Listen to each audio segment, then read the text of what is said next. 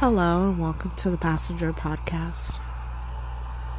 So I've had to, had to restart this episode a few times. I don't know if I'll even get through a minute of it, but I will try. The last episode was me yesterday evening trying to get myself to a point where I would make this a productive morning.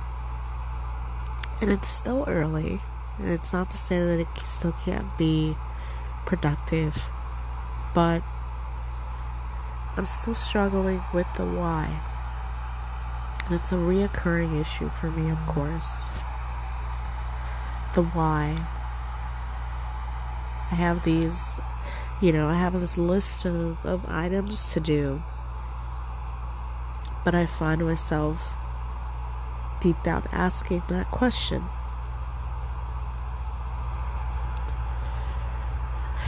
and it's and it's hard. It's definitely hard. Feeling like feeling like things are meaningless. Not really having that true purpose. When i say true purpose uh I'm past that point where you know, oh, you have to do this to to pay the bills, or oh, you have to do this because you're, you know, um, your family, or etc. If you're someone who deals with depression, anxiety, or some other mental illness, I think you would understand what I mean by that. That obligations and expectations are not barriers. They're not they're not some or they're not motivators, I should say.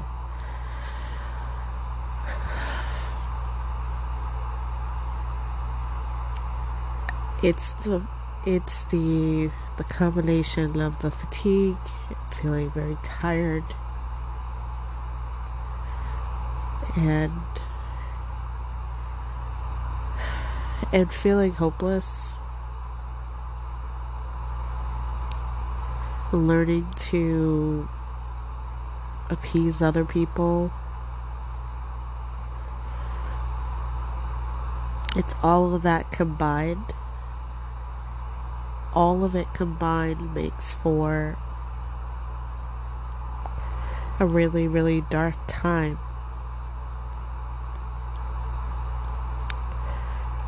I have been using a lot of creative outlets, and I'm very, very optimistic about that part. Allowing myself to express certain thoughts, but I. It still feels very empty because the people that I quote unquote call friends or, and family, consider friends and family, they're almost exclusively shut out of that. And this came up recently as I talked to a friend of mine why why I routinely kept people out. And I want to use some real examples the first reason being, I don't feel like the vulnerability is reciprocated. And I could do an entire series just on how angry that alone makes me feel. Vulnerability has never been an issue for me. But I don't mean from like a depressed standpoint. I mean from a transparency standpoint, whether it's personal or professional. And I always felt that being transparent and being vulnerable was the best way to go until until it became clear to me that people in my life were not being the same. And it's something that I've had to wrestle with because obviously I'm not perfect and I hide things. But I feel I don't feel like it's reciprocated at all. Not not just sometimes or not as much, but I don't feel like it's reciprocated at all. And so I get stuck between feeling like should I continue to be transparent and vulnerable when it angers me that it's not reciprocated? Or do I not be transparent and vulnerable and become angry that I'm not able to be transparent and, and vulnerable? I feel like I, I bounce between those two schools of thought. You can demand whatever you want. That doesn't mean you're going to get it.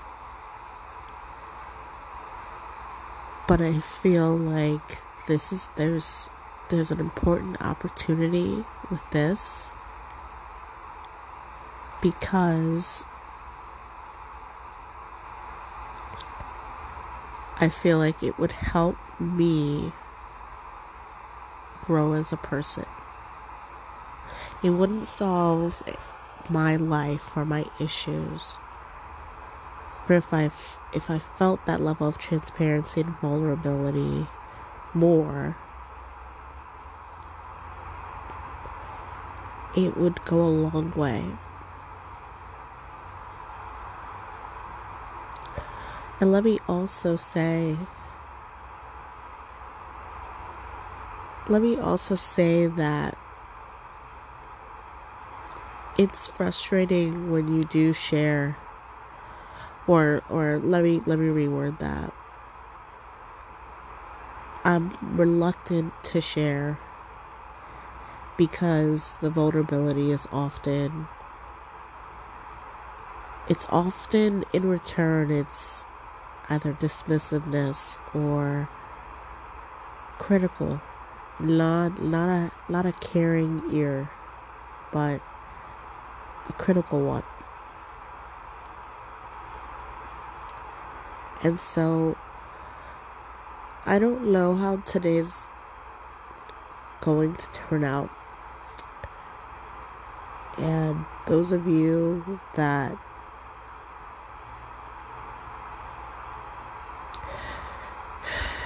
those of you that deal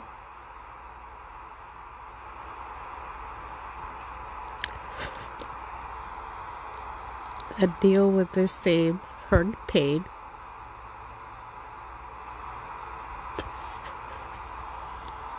you know how these days can be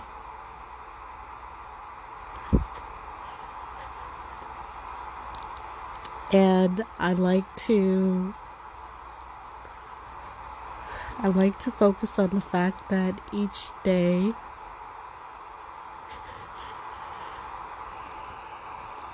I like to focus on the fact that I made it through the days that I maybe didn't think I would make it through.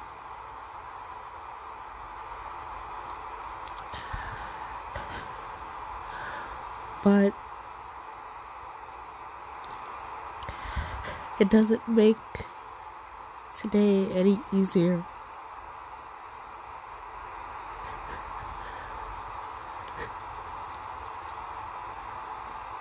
It's exhausting.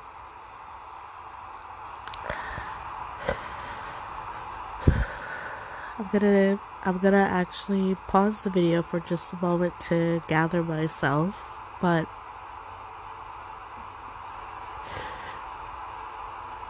I'm going to pause the video here. Alright, so I am back. I just needed to step away and kind of gather myself. It's it's bittersweet to know that it's bittersweet to know that I've made it through those days when I thought I didn't th- when when I didn't think I was gonna make it through, only to face another day like that.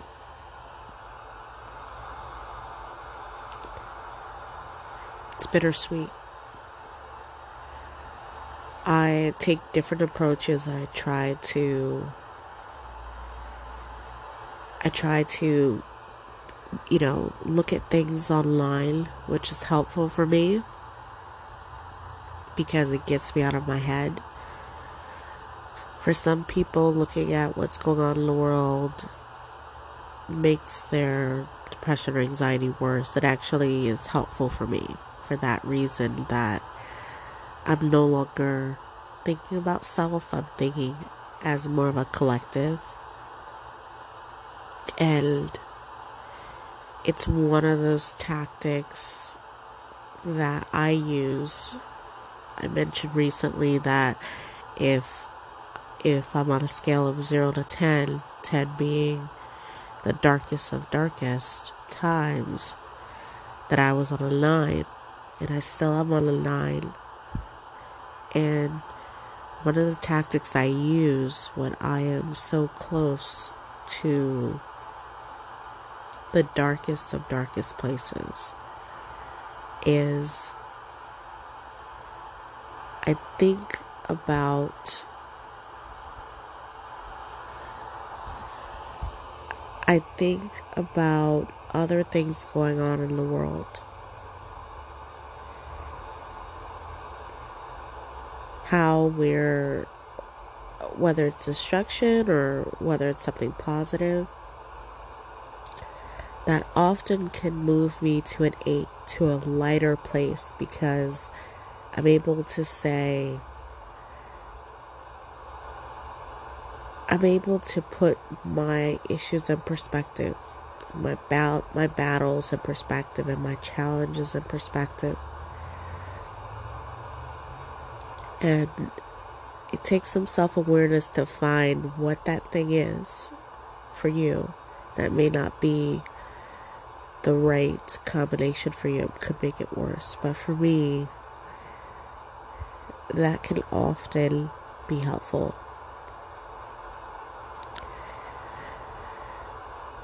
It's keeping things into perspective.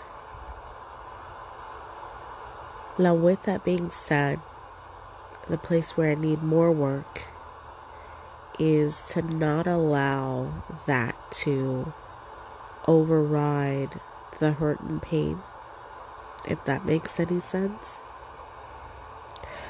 It's a, I, I can keep it in perspective, but I still need to address my issues. It's not to turn it into a distraction where I'm focusing on other people's issues and abandoning my own. It's simply to put it into perspective. And, and I'll use this as an example.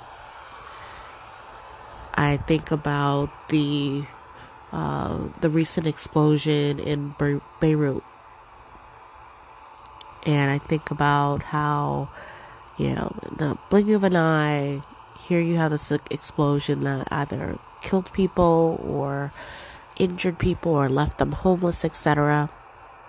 And so, in my darkness, which is a it's valid pain, in my darkness, I'm able to remind myself that at a minimum, I feel safe, I feel secure, whether it's uh, valid or not, or perceived or not. I'm able to remind myself whether I want to call it gratitude or just being aware, whatever you want to call it. That I'm able to watch that, show empathy, of course, show concern, but also be self aware that, okay, I have a safe place to to to lay with my darkness. I don't like using the phrase it could be worse. that's that's not a phrase that I care to use, but allow myself to be self-aware about where I stand and where someone in a less fortunate position stands. And just call it as I see it. Not, well, it could be worse. I'm not, I, I, that kind of phrasing just doesn't sit well with me because I, I feel sometimes that it dismisses that my own pain. But I'm able to be self aware and say, this is where I stand. This is where someone else stands. This is where I stand. I am having trouble getting out of bed. I am struggling maintaining a healthy amount of energy. I am having difficulty staying motivated and figuring out my purpose on a day to day basis. And then I compare that to uh, a person who experienced that explosion. And I say say about them. I say they are struggling with finding, you know, a safe place. They are without their uh, family. They are looking for loved ones, etc. and I acknowledge the challenges that they're going through and the challenges that I'm going through. And I just leave it at that. It just puts things in, into perspective without putting myself down, without putting their issues to, uh, without putting their issues on a pedestal. It just puts it into perspective that there are other things going on to not get that tunnel vision. That tunnel vision is what, for me, constitutes a 10. That's that's the that's that's the moment where it becomes clear when I get into that tunnel and I'll kind of speak on that in, in itself, a separate episode. But that's that's the the place where I don't want to get into because that's so hard to get out of. So for now, as I stay at a nine and I'm pulling, working to get myself to an eight,